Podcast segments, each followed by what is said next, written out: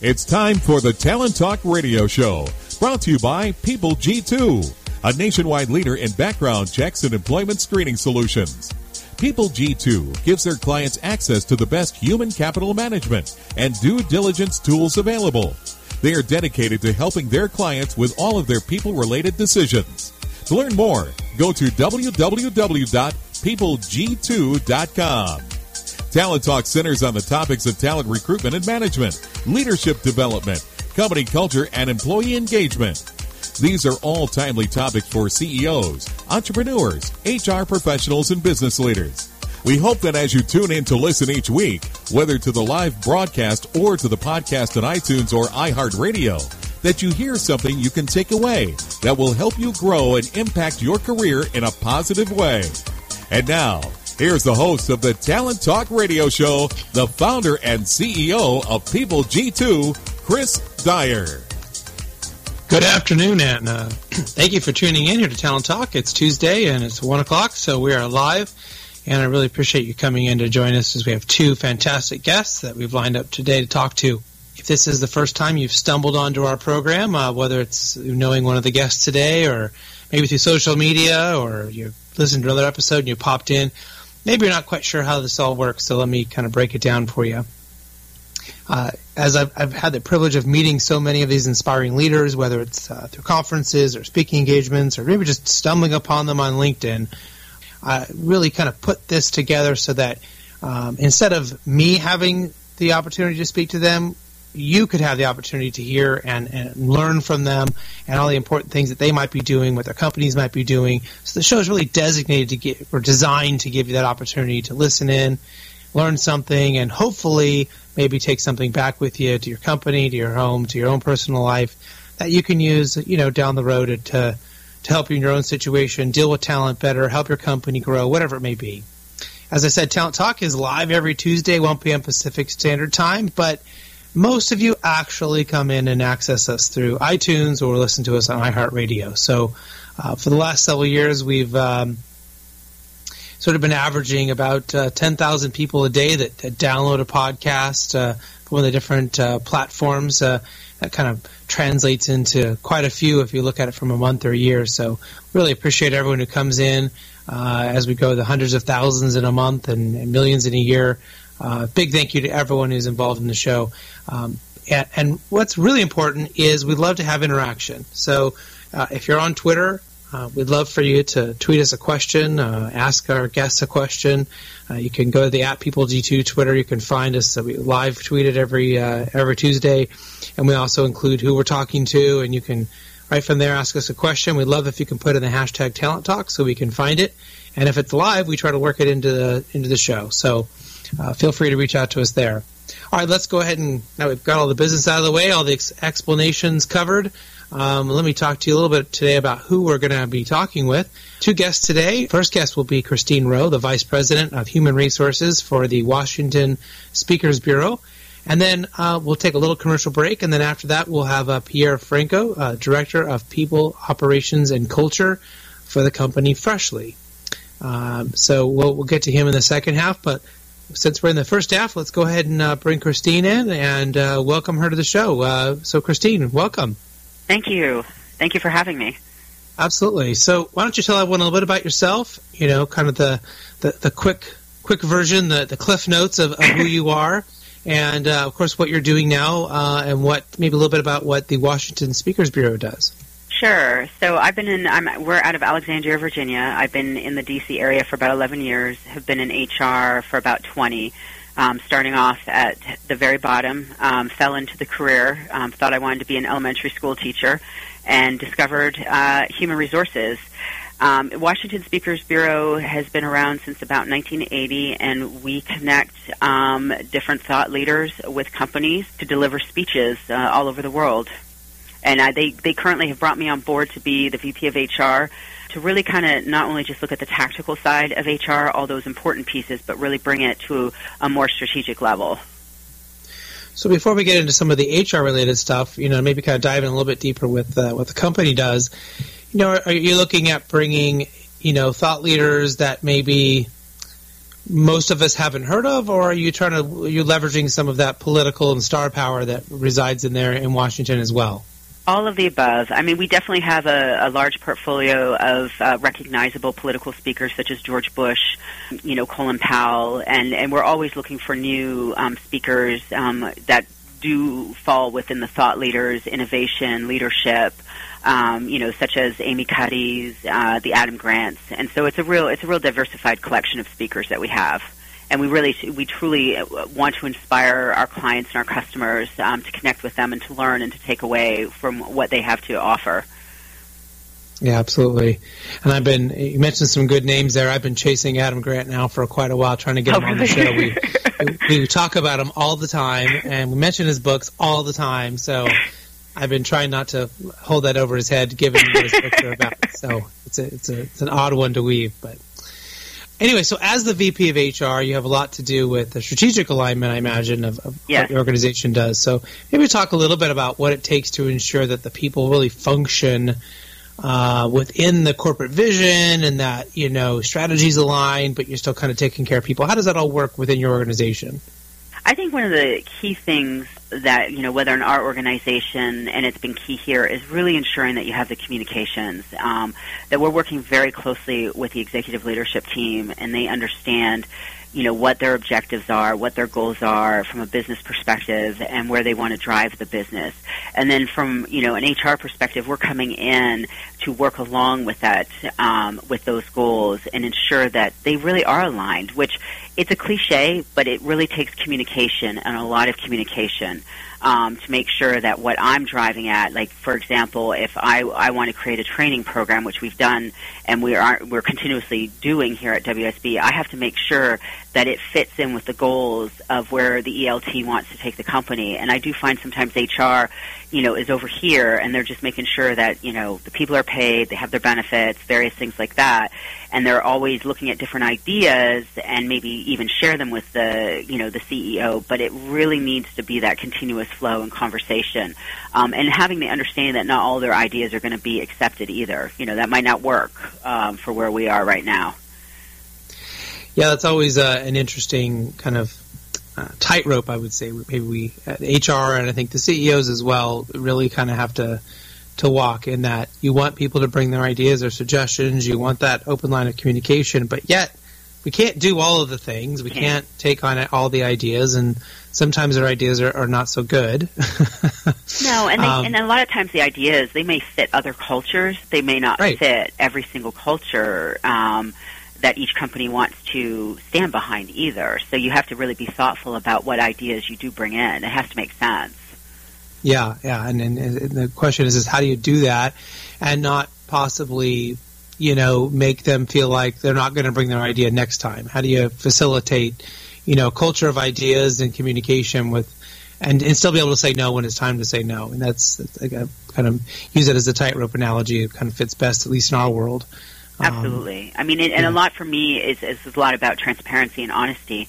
I'll tell people up front. I mean, we want to hear your ideas, but that doesn't mean we can implement every single thing you come to the table with. Um, so I think when you give that expectation of, you know, bring us your ideas, we, we have to make sure it makes sense. It has to go through a variety of different, you know, whether it's conversations, meetings, etc., or we'll be upfront with people saying that's just not going to fit. I think employees appreciate that, and always following up with them to let them know where their idea stands as well. Now, you said a, an interesting word, which is transparency, and, and it's one that I've been using for a while in my own talks. But uh, uh, to be quite honest, I was recently challenged on the idea of transparency, and I've started to rethink it a little bit. And so I'd love to get your opinion. Uh, do you, do you think organizations can actually get to the point that they really are transparent, or do you think what we're really talking about is not transparency but clarity? You know, that's a good question. Um, you know, I think when it comes to transparency, we do use the word, but obviously not everything that happens in a company is going to be for open, you know, open, an open book to every single um, employee. I think a company does have to be thoughtful about what they are going to share with the employees and what they can bring them into and be honest about why they can. And to your point of clarity, I think that does play into it. I think transparency is a word we use um, we don't always live up to it, but I think on mm-hmm. another hand, we also don't communicate what that means for each company. You know, for one company who's publicly traded, it could be all the financials. For another company, it could be the CEO. It's just a complete open book. Um, each each company needs to be thoughtful as to what that means to them. Yeah, yeah. I mean, I had a friend jokingly tell me, transparency means you're standing there naked. Clarity, clarity means I can see you, but you might have some clothes on. and you know, I thought that's a pretty good way to describe it. So it is true. You know, I mean, you do have to you do have to communicate those expectations because you do end up breeding a level of employees who have a sense of expectation that they get to hear everything, they get to know everything, and they get to be part of everything, and that's not always realistic in all situations with a business, yeah. right? Yeah, I mean, there can be HR related issues in Absolutely. that, right? Um, what do what somebody knows or doesn't know about somebody. Um, there can be uh, public, if they're a publicly traded company, if you have those sort of types of things, there are things that certainly can't be released, can't be talked about. You know, uh, there's some restrictions there. You can have confidentiality agreements. You can have things that your clients tell you that you can't tell anybody. So, you know, the idea of transparency, it sounds great. I'm just starting, starting to rethink that maybe that's the wrong word, that it's about being, maybe it's, you know, so transparent about what you can be transparent about, but I, I think I'm starting to use that word cl- I mean, clear clarity a little bit differently. So, anyways, I appreciate you kind of going off scripture with us. And, and no problem. About, yeah. So maybe you talk about how diff- difficult it is, um, or maybe you know how long it takes to really find that right talent to align within your company's vision. Because you, you certainly sounds like you know what your culture is about, and, and you've got there's kind of different moving pieces. Yes. It, is it a difficult process? Is it a long process? What does that kind of look like for you? You know, for us here at WSB, um, it can it can sometimes be longer, um, and sometimes it's really quick. Um, so it's really a balance, um, but it is really we do start from the very beginning with uh, the messaging that we put out, you know, on our careers web page, on our um, job positions as to what our expectations are, who we are as a company, and really, you know, have the type of relationship with our candidates to ensure that they are um, aligned with who we are as a company. And we've had candidates tell us honestly that's that's just not for us, and that's great. Um, wish you the best of luck. Um, rather would have that type of scenario than hiring the wrong person. Um, but you know, honestly, it can sometimes take. You know, we've had we've been able to find people within a month. Sometimes it takes a little bit longer, depending on the position. Um, we also have to continuously look at what we're what the message is we're communicating, what kind of people are we looking for, and where are we looking for them as well. It's a it's an ever going. I, I think with HR, one of the things that you have to recognize is that you're never ever done with you know, constantly evaluating how you're doing things. You have to always evolve, and, and recruitment is one of them. Yeah, absolutely, and it can it can be kind of positional, right? I mean, some positions might go a little faster than others, oh, but sure. it sounds like you know, you if you if you understand the importance of that fit, I do notice it does, it seems to take companies a little bit longer, maybe longer in, but um, you end up keeping that person for a longer period of time as well, as opposed Absolutely. to fast in and fast out. Um, yeah, which, I mean, culture fit I think is is absolutely key. Not to say skills. I, I don't necessarily always. I know there's a lot of uh, literature out there about you know you can train um, for skills as long as you have these certain competencies. They're a culture fit. I probably would be somewhere in the middle. I do still um, believe that skills and experience is extremely important. Um, Yeah. But culture fit, uh, you know, without a doubt, if you're not looking at culture fit, you can really miss miss the mark. Yeah, and it's really uh, for positional. I mean, there are there are certainly ones where uh, you need some high technical, you know, acumen. You may need a certain amount of energy, and there's certainly positions where, yeah, you can teach that stuff. So, Sure. it, it you know, it may, maybe in sales you do one thing, and in customer service you do another. I mean, it's it certainly uh, can, can really run the gamut. But, I, you know. From a training and development perspective, then you know, so you've got them in the door, you've identified them, I think they're a good fit for you. Now it's time to train them, and develop them, um, and you have developed really and implemented this sort of holistic training program. Um, can you can you talk about what you feel that kind of makes that successful? Then, Absolutely. Um, first off, um, with any kind of training or any ongoing, you know, HR, people-related process, um, it's not a project. It's an ongoing process. So, you know, when we say we've implemented something, to me, it just means that you need to continuously assess and move forward and make sure that you have the right thing in place. Um, one of the approaches in having me come on board is, to me, training wasn't just a one and done process. It's it's looking at how different people learn, um, having the budget, of course, um, that can support, you know, the flexibility, having an online platform, having the flexibility to create our own content, um, creating our own onboarding process, um, also utilizing the resources that we have, which are our speakers, and we've been able to do that to utilize their expertise and have them come on board and do training sessions. Um, allow the flexibility for employees to guide and, and mold what they believe is what they could benefit from and and have them work with the managers. But I've even added um, something that I think is really neat. We also look at what employees enjoy to do. You know, it's not just about you know skills are really important. Don't get me wrong, and we always are continuously looking at what skills we need to make the business successful. Soft skills, you know, hardware skills, various things like that. But we also want to, you know, put in some fun as well. You know, our, a lot of our employees want to learn a different language. So if we're able to allow them the ability to do something that's fun, um, as well, along as long as they're continuing with their learning path, then um, we think that's a good thing. They can benefit from that, and they can be engaged. Yeah, learning a, new language is a fun one. I mean, if you can get uh, if you can get that one uh, going in your company on a regular basis, I'd love for my staff wanted to learn a new language all the time. That that kind of really oh, expands your mind. It takes time. That's the, yeah. probably one of the biggest challenges. Time, right?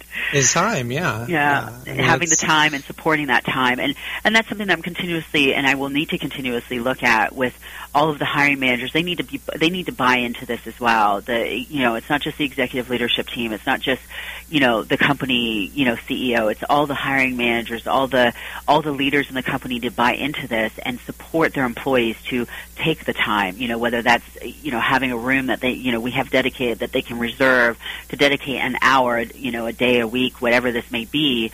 Um, you know, tying into their um, performance management just to keep it in check to make sure that they are not only learning and learning the skills that we need them to learn, but that they're actually being granted the time to do so. So that can be challenging as well. Right. Then you always have that balance between, yeah. you know, how much time do you allocate for, for that idea of mastery of them working to improve themselves and how much do they need to you know be working. no, and, and, and to your point, I mean, you you create these systems that have all this flexibility twenty four seven. So we don't want to send the opposite message where you go home and we're expecting you to spend you know six hours doing all this training. So it is a definite uh, fine line. Um, I also do very strongly believe in um, training is voluntary. You know, strongly encouraging um, employees to participate, but whenever possible, to make it on a voluntary basis because you get a higher participation rate. Hmm, that's an interesting kind of uh, adjustment there. That it's a bit of semantics, but you know, if you're kind of putting people in a position where they feel like they're choosing it, I guess that gives them a greater sense of ownership of it and feeling like, yeah, I mean, nobody wants to be forced into a training they don't think they need. Absolutely, uh, and we and we definitely um, have them work with their manager as well to outline, you know, what are some skills that they would like to see that they think would fit in with their role. So when you have the employee and the hiring manager buying into it, um, I think you have a greater success of uh, someone completing it and participating right. in it. I know I'm, looking at your, your LinkedIn profile, you talked about the need to restructure the message that the company uses as a key to setting expectations, um, which in turn has, has helped in, in kind of reshaping culture. So can you talk about how and why, you know, this is really going to be achieved, uh, you know, sort of as an, uh, maybe an overall outcome that you might have?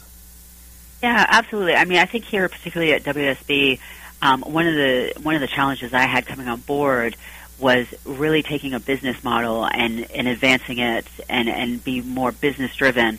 And as part of that was reshaping the culture. And one of the things that I had great success in working with our leadership team is that they already had a great message and and and, and, re- having them recognize that they didn't have to abandon their message. In other words, it wasn't necessarily changing what they were about or what they were doing. It was just setting those expectations and making sure they understood where that message was going into the future. Um, things can change, obviously, over the decades. So, you know, I really enjoyed working with them and having them understand that, you know, your message is great, your culture, you know, the vision that we have is great. Let's just make sure that we um, are always continuously communicating what our expectations are with our message, with our vision, um, to what we expect in 2017. Right.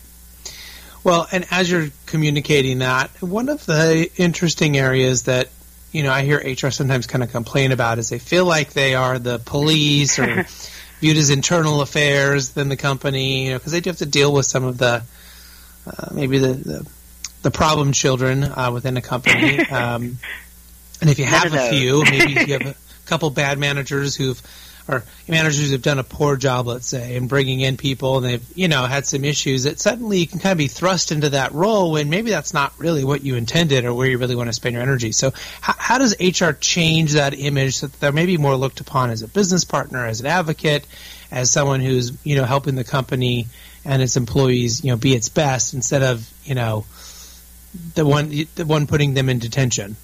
Uh, absolutely, we carry our badges around, um, you know, inspecting people's dress codes, etc.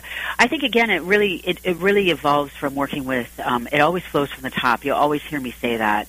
Um, working in conjunction with the CEOs, the executive leadership team, and really making sure that what I'm proposing and what I want to do and achieve is in line with WSB. And, and for me, it's about trust and treating employees as adults, making sure your policies, your team manual, whatever you may call it, um, isn't is in line with what your expectations are. If you want to create a culture of trust and collaboration, having a team manual or policies, you know, document that you know outsteps in ten ways that you can you know get into trouble and what we do to fix it um, is probably not going to align very well with that. And having you know as an HR professional, understanding that it's not always about black and white; it's about grays, um, and having those conversations and yes, we do have to have difficult um, conversations. If we if we if we have a situation and people aren't, um, you set those expectations from when they they first start.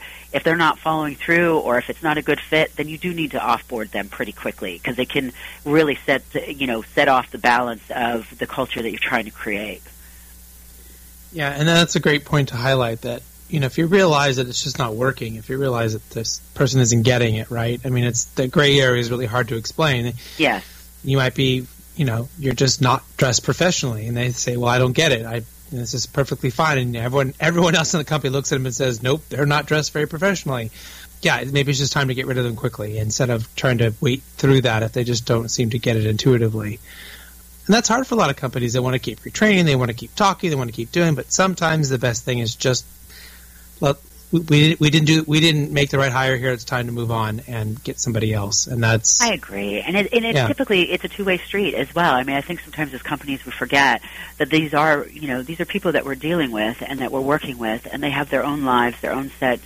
You know, they come with their own stories, and even though they may be shocked and, and may be hurt that this is not a good fit, um, I think both parties end up being better for it and being, you know, honest about it up front and and sooner rather than later can and put both parties in a better position for success.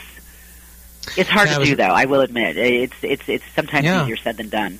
I was recently in a really big technology company that's in uh, Santa Monica area, and you know, I walked in through there, and everyone there was dressed very casually. It was that that's very much a part of the culture, and yet there was nobody dressed you know, inappropriately or you know, they didn't look like they were bumming around. It was somewhere between, you know, casual and, you know, but it wasn't dressy. And so I, I thought to myself, how do they know? Like, what, how do they know what, where, where, where to kind of fall in line? And then now thinking and listening to what you're saying, it's probably that they get it and those that didn't get it didn't last. absolutely, absolutely. Then, and, and then also, you know, creating, you know, ensuring that you set those expectations during the interview process as well so you know anyone coming on board knows what to expect and you know whether this is even a good fit for them. I mean, I think as a company, you know, every single person who applies is obviously not going to be a good fit. Every candidate that applies knows they're not going to get an interview at every single company. It's really a matchmaking. You want to make sure you have the right um, the right personality, the right culture fit, um, and setting those expectations. I think up front um, can also be helpful you know, setting yeah. people up with buddies, you know, making sure that they, you know, there's a variety of different techniques. You know, bring when you bring them on board, you know, once you go through a new hire orientation, it's not about just ignoring them at that point as well. You know, continuously, you know, evolving them into and integrating them with the culture, so you can find out these things um, a little bit quicker too. Mm-hmm. Yeah, for sure.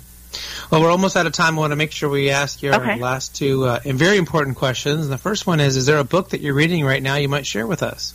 I am reading a book, and it, it coincidentally happens to be one of our speakers' books, uh, Micro Resilience. I believe it just dropped today uh, by Bonnie St. John and Allen um, Haines. And I haven't finished the book, um, about a quarter way through it, um, but it's really it's an interesting um, way to approach how you you know how you manage your workload and how you manage your life throughout the day instead of just looking you know what's way down into the future. You know, looking at the different pieces and how you can um, be better and work more efficiently. So it's a very interesting. So far, it's been good. Sounds like a great book and a brand new one for uh, all the listeners to check out. Um, yes. As a reminder, we do we'll put this up as a blog post as well. We'll put that link in there in case you didn't have time to write it down. Um, and then the last question is, um, how can people learn more about your company? Maybe they want to work for you. Maybe they want to come and be a speaker, whatever it may be. What's the best way for them to find out more about your company? They can definitely check us out at our website at um, uh, Washington Speakers with a S com. They can reach out to me via LinkedIn. Um, I do go by the name Christine Ebro, um, or they can reach out to me uh, via email at christiner at washingtonspeakers.com. Well, thank you so much, uh, Christine, for joining us. Uh, you know, here on the show today, I think the listeners got some good takeaways and maybe hopefully use some of that in their own careers. So, uh, again, thank you for being on the show. Hopefully, we'll have you back at some point and you can give us an thank update. You. I really appreciate it. Thank you so much. All right, we're going to have a quick commercial break, and we'll be back with our second guest, Pierre Franco. Imagine buying a newspaper and discovering that the news you're reading is six months old. There isn't much that stays the same for six months, and the same thing goes for background checks. In a time when so much outdated information is being passed around, it's good to know that People G2 offers something different. At People G2, we provide today's intelligence, not yesterday's news. Our value added approach offers you a fully FCRA compliant solution that includes up to the minute information. By combining industry leading technology with old school human investigation, People G2 is able to give you information that is accurate right now, delivered quickly to our online system or integrated with your HR system. So ask yourself, are you comfortable working with old news or are you ready for a different kind of background check company? Visit peopleg2.com or call 800 630 2880. That's 800 630 2880 or peopleg2.com. Imagine what it would feel like to lose everything your job, your home, your family, your dignity. This has happened to thousands of the men, women, veterans, and young adults we serve at Working Wardrobes. What do we do to help? We provide career development services, life skills workshops, job skills training. We provide the perfect interview outfit, and we get clients placed in jobs. Call Working Wardrobes 714 210 2460. Donate, volunteer, invest, hire. Welcome back to the Talent Talk Radio Show. Um, if you're just joining us, you missed a great interview here with uh, Christine Rowe, a VP of HR of Washington Speakers Bureau. But you can listen to that in its entirety on iTunes or iHeartRadio. Uh, once we publish the podcast here in the next week or two, you can always check us out at talenttalkradio.com. Uh, we're all over the place, so no excuses not to go back there and uh, listen to your favorite episodes. Uh, next up on the show, we have uh, Pierre Franco, who's a director of people operations and culture for Freshly. Um, as a reminder, if you want to get in a question, just go ahead and tweet it to us and use that hashtag Talent Talk. If you can fit the at People G2 in there as well, that really helps us find it, um, and we'll try to work it in. But uh, Pierre, welcome to the show. Thank you. I appreciate it. It's uh, great to be on the show. So why don't you tell everyone a little bit about yourself? Uh, give us the kind of the recap of uh, who you are and how you got here, and of course, let us know what uh, what you're doing over there with Freshly. Yeah, absolutely. I, would like to describe myself as an atypical HR guy who loves people and enjoys business challenges. And I'm currently the uh, director of people operations and culture at Freshly. Um, the organization launched uh, 2014 and it's grown tremendously uh, over the past year. Uh, in fact, in 2016, we grew a little over 500%, uh, both in revenue and headcount. And it's uh, very exciting to be part of that growth. I'm currently um, situated in Phoenix, but we'll be relocating my family to New York in the summer. Well, that'll be quite a quite an adjustment. Uh, but uh, absolutely. Maybe, maybe for anyone that doesn't know, can you describe what, what Freshly does? I mean, what do you guys do? What do you guys sell? Or what, what's sort of the you know, if someone was needing your help, what would they need be looking for? Absolutely, yeah. So we sell meals that have been prepared and cooked uh, by our organization, and the meals are uh, don't have any preservatives. Uh, they are meals that come prepared uh, in alignment with the paleo or paleo food diet, uh, however you want to pronounce that, uh, which means that they're low in sodium, they're delicious. We try to use natural ingredients to make these meals flavorful. Um, unlike um, you know some of the other folks who are out there, we're not sending you incre- ingredients to cook yourselves. These meals already come cooked, and all you have to do is simply reheat them for a couple minutes and enjoy a wonderful meal. Well, sounds like a certainly a good place to be. I know there's a lot of uh, companies out there really looking to tap into that uh, specialty market for people that want you know great food in a very particular way. You know whether that's like you mentioned paleo, and there's I know there's a lot out there that do it different ways. So sounds like an exciting business. Um, you know, and kind of looking back at, at your you know your your history. I know you identify yourself as someone who wants to redefine traditional HR. So what does redefinition look like? Um, with everything going on in politics right now, that might be a loaded question, but uh, in your, your, mind, what does re- redefinition of HR look like? Yeah, so in 1997, David Ulrich uh, published a book titled HR Champions, where he tries to give definition to what HR looks like now and what what it will look like in the future. Um, and so he really does a great job, I think, at identifying what that strategy looks like and, and moving forward. Uh, because it was published in 97, there are things that he doesn't mention. But for me, I, I like to take it a little step, you know, a step further than, than just defining what HR looks like and uh, what it should be in the future. Um, I think oftentimes HR folks get caught up in this world where uh, they may believe that they are very much administrative or policymakers, uh, the, uh, the corporation's police, so to speak. Uh, I'm not.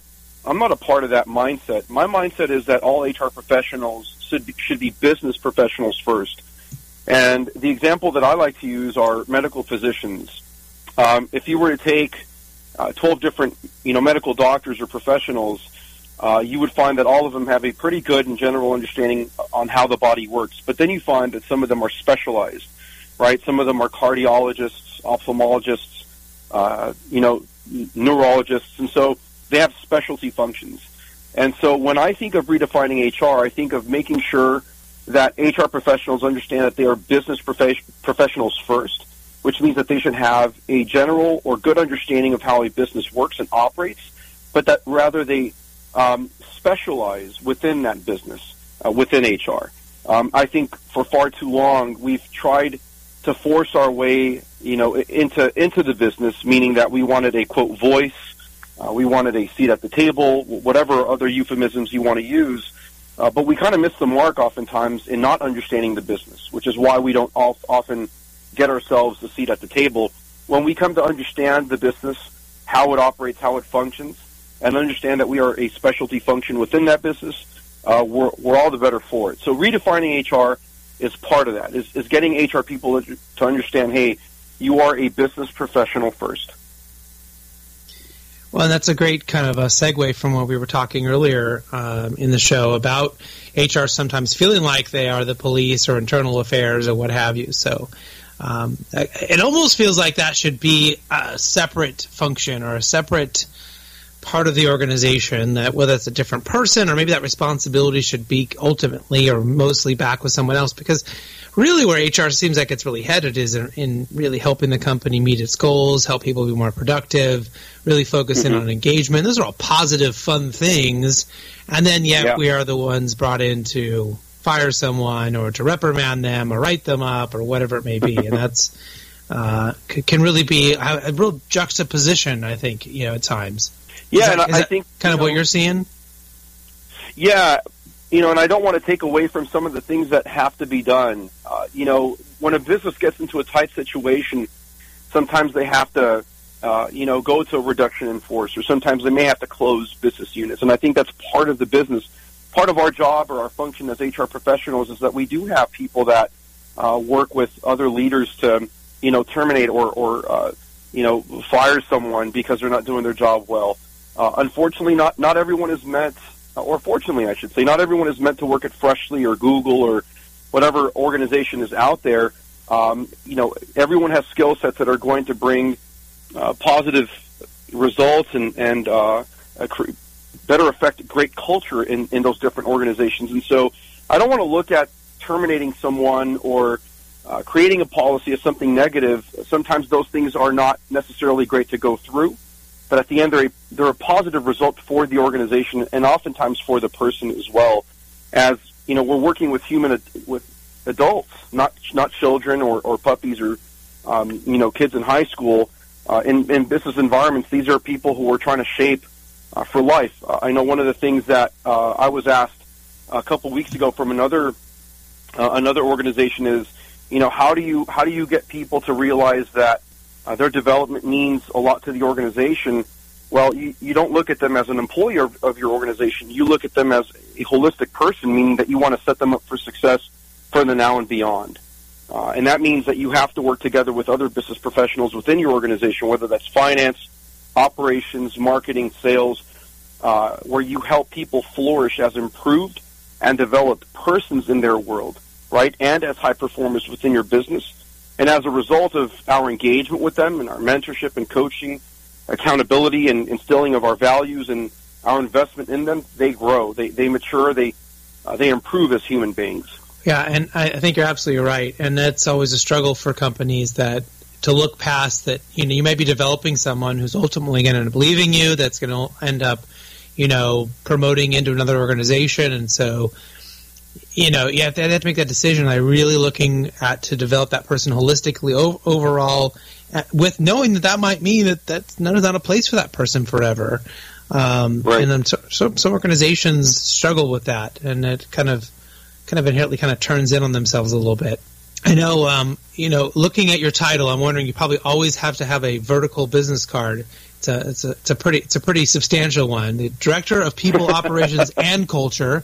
But uh, it sounds like you're really tasked with aligning uh, the strategic vision of the company with the talent that you've hired really to maintain. So, what does it take to make this a reality so that your company can really continue to thrive? Especially, it sounds like in a very high growth situation that you're in. Yeah, um, that's an excellent question because uh, really where HR adds its value is in aligning uh, our strategy with the organization's strategy, right? And aligning people uh, within that strategy. So I think part of what we do uh, in order to make that happen is we hire people who are passionate about health. Uh, you know, our, our mission is to make it easy for customers to eat healthier. And so we want to hire people who are passionate about doing that. We hire people who work hard, hard and smart uh, and those who are selfless. You know, we we hire people who more closely align with our values. I, I remember talking about culture uh, a few months ago with another organization as well, and how important culture is to the organization. Um, Laszlo Bock, in his uh, book uh, Work Rules, talked at length about that and how uh, there are three uh, aspects of, of culture uh, at his organization. It was, um, you know, finding a compelling mission, being transparent, and giving people a voice.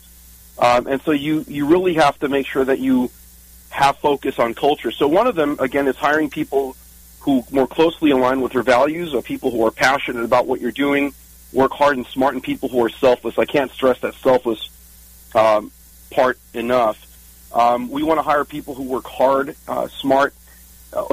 I came across this quote, um, and I thought, uh, how ingenious. But if we only had worked hard to continuously improve the candlelight, we would never have the light bulb. so there has to be this balance between continuous improvement and innovation.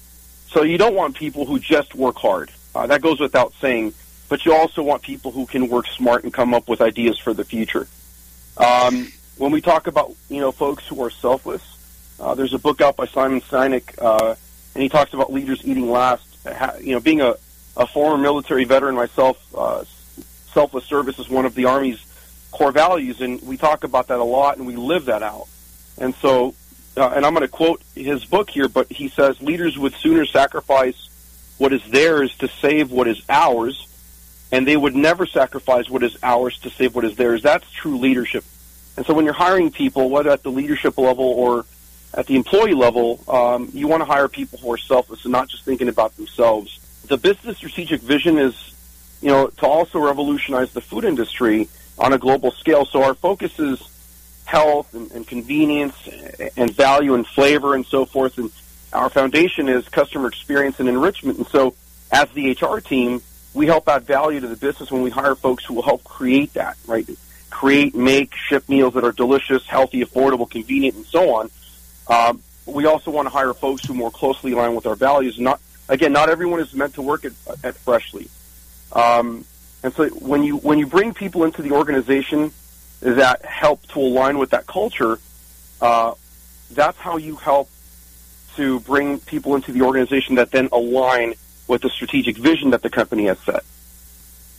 Yeah, and, and you guys are really charged with uh, you know being a high growth um, type of scenario, and, and with that, I mean, there's a lot of good things. It's exciting. Uh, you know, you're a lot of energy, but it could also be a lot of hard work it could probably be some unpredictable hours, unpredictable schedules, and you know, there can be things that can be difficult for or uh, really challenging for employees to handle. So, how do you really create then a workplace culture that is dynamic enough and really wants it keeps people focused and energized and, and really on target so that they're really engaged, maybe despite some of those other negatives that come with growing 500%, right? Or having to move your family from Phoenix to New York or whatever those those those challenges may be for for each of you. How do you really make that all happen? Yeah, well, first and foremost, you want to uh, let people know what you're about, right? It's it's that that why people want to know why they're coming into work. Uh, once they know that why, well, then we empower them to create, fail, think big, take ownership, and deliver results. If you can create a culture where that's happening, where you're empowering people, you know, to take ownership and and you know with some degree of autonomy make things happen. And and when they fail you're not beating them over the head so to speak but rather encouraging them to go out and learn from their mistakes and try something new they're going to want to come back. In addition to that you know we build trust with people and leaders. We we educate them we provide some some training and development and we give them time to learn. Uh, you don't just dump knowledge and expect them all to absorb it. Uh, we give them time to learn and we check back in and we you know, we give them that education again if it's needed. Uh, we understand that accountability isn't just an annual review. Uh, you know, it's, I think, I think times for annual reviews are far gone. People want more ongoing feedback, feedback, regular feedback. And accountability isn't just for managers to subordinates. It's, it, it goes both ways. Uh, and that, that lets people know where they stand. And so as we're growing and people are working some ridiculous hours and, and back-to-back schedules because uh, you know, sometimes we need to get orders out as we're growing and, and trying to do things as safely as we possibly can. You want to create and foster that environment where we're listening to what they have to say. Uh, if, if we as leaders are asking them to do something that is perhaps not necessarily the, the best way of doing things, that they feel free to call that out. Um, you know, and not only that, but from our leaders, we, we want to protect insecurities in public and coach through those insecurities in private. I, I don't think a lot is said – uh, in regards to leadership about that. We all have insecurities. We all have things that really hold us back from being strong, effective leaders. Uh, but it takes oftentimes these strong HR pros to come in and really uh, acknowledge uh, the fact that we have those insecurities and deal with them in private. Uh, we listen, we mentor these leaders, we coach these leaders, we guide and counsel, and we also challenge the traditional or limited thinking that sometimes our leadership has, including ourselves. Um, we love people through their imperfections, um, and as we grow, we celebrate the small wins, how you know, or, or big wins. Uh, no matter how small these wins are, we celebrate them, and then we come back the next day and focus on on improvements. And so, um, as you cultivate this type of culture, where yeah, you're working some hard hours, and we don't have necessarily a lot of capital to invest in, uh, say automation, for example, and a lot of the things that we're doing are currently manual. Uh, that's tough uh, it's a cold room environment where a lot of our production employees are coming into. How do you get them excited about coming into work? Uh, you know, as leaders and as a company, we understand that we're imperfect, and when we have to be, we're, we're self-deprecating. Uh, you know, we're authentic and genuine when, when we need to be. Uh, we implement practices and and methods and policies that take into consideration our global diversities. You mentioned that. You know, where where we're living today is is very unique. It's a it's a different time, uh, you know, with what's happened politically. There are a lot of things going out there, and so we want to make sure that uh, we're placing, you know, attention to those types of things. What are people passionate about? Look, if, if you were to poll a hundred people, um, I don't know how many people you'd get that say work is their number one priority in life. Uh, I could talk about family, friends, faith, health. There are a lot of different things that are important to people, and oftentimes work isn't necessarily the number one. And we get that. Uh, we want we want them to know that what's important to them is also important to us.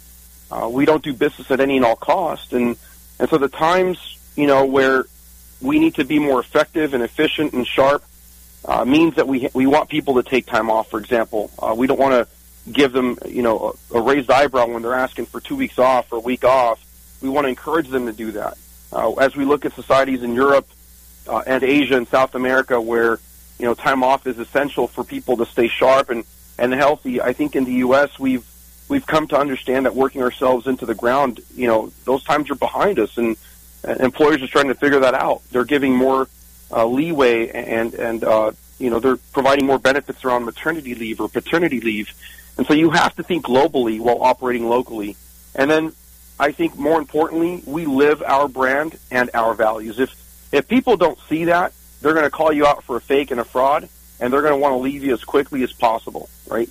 And so it's important that you live out your brand and values as an organization. Yeah, um, absolutely. And I think you've summarized it uh, uh, pretty well. So um, really appreciate you kind of putting that into a little bubble for us. Um, I want to make sure we, we did kind of uh, chance to maybe talk a little bit about your time at Amazon. Um, I think I noted that you had you had said changes in HR strategy led to a reduction in employee um, relations issues, leadership growth, and internal promotions. Mm-hmm. So maybe you could talk a little bit about what were some of the things that you guys did at Amazon there to be successful to bring such a dramatic shift there.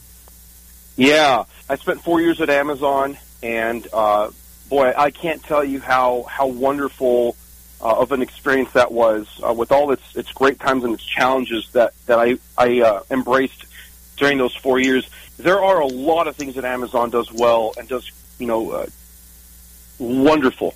Um, I would say that some of their struggles or challenges are around people engagement and leadership development. And so when I came into the organization, I realized that Amazon was one of those organizations that really allowed you to try different things, um, to test theories, uh, to go out and fail and learn from those failures. Um, and so when I came in uh, to one of the fulfillment centers, which is where I started initially, I noticed that there was a lot of what I would have called investigation nation a lot of people were drowning in investigations and a lot of employee relations issues. And I thought to myself, having just come from an organization that implemented uh, true TPS lean manufacturing, a lot of my time as an HR professional in that organization was spent on the floor with employees.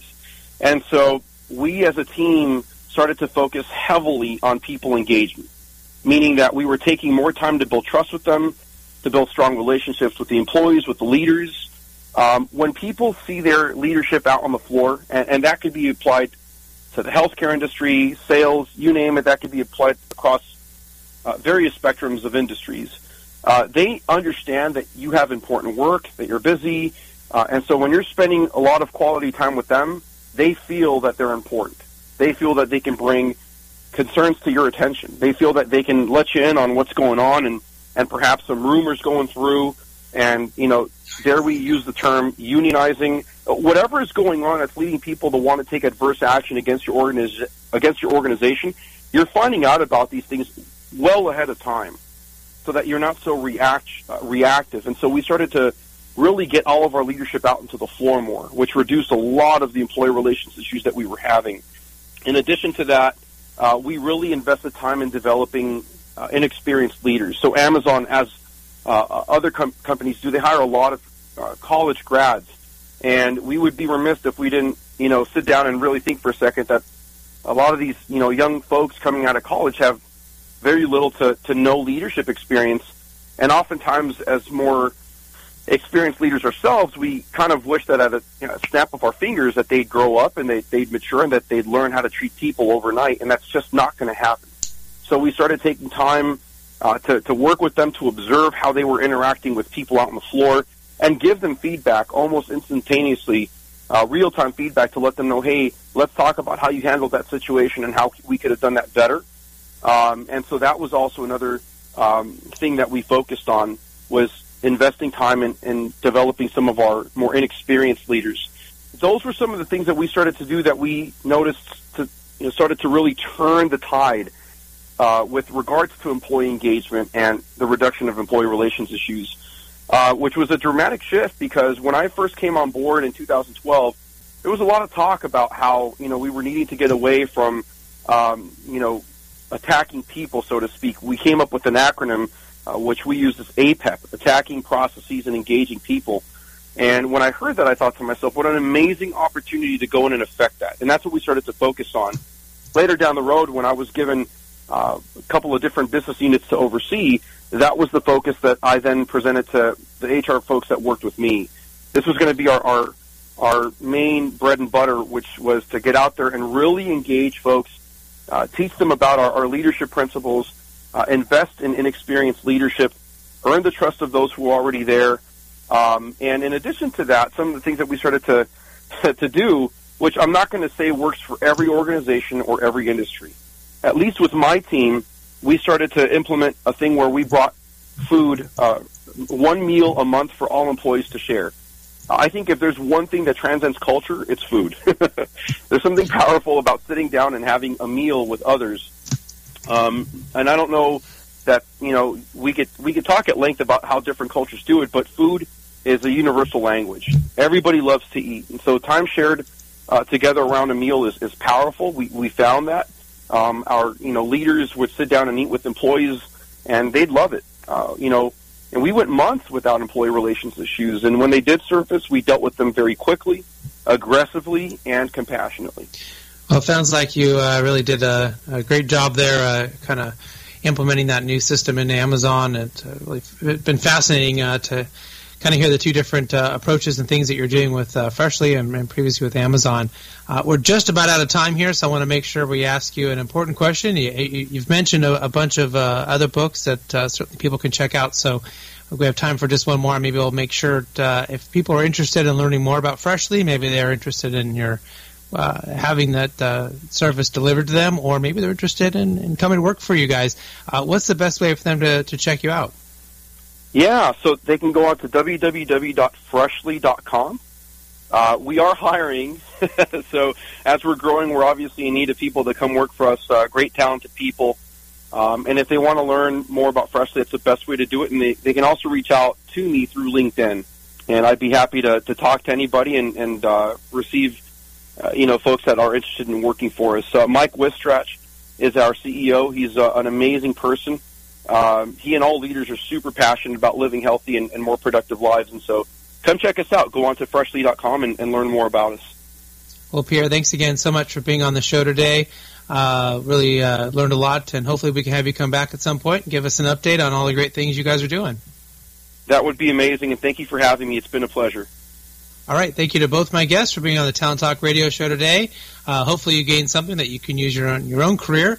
Um, next week, my guests will include Hal Stewart, the director of HR for Hangar 24 Brewery, and uh, let's see, Cheyenne uh, Mashtian, head of uh, uh, platform division uh, Live H2H for iTutor. So until then, do what you love and show the world how talented you can be today.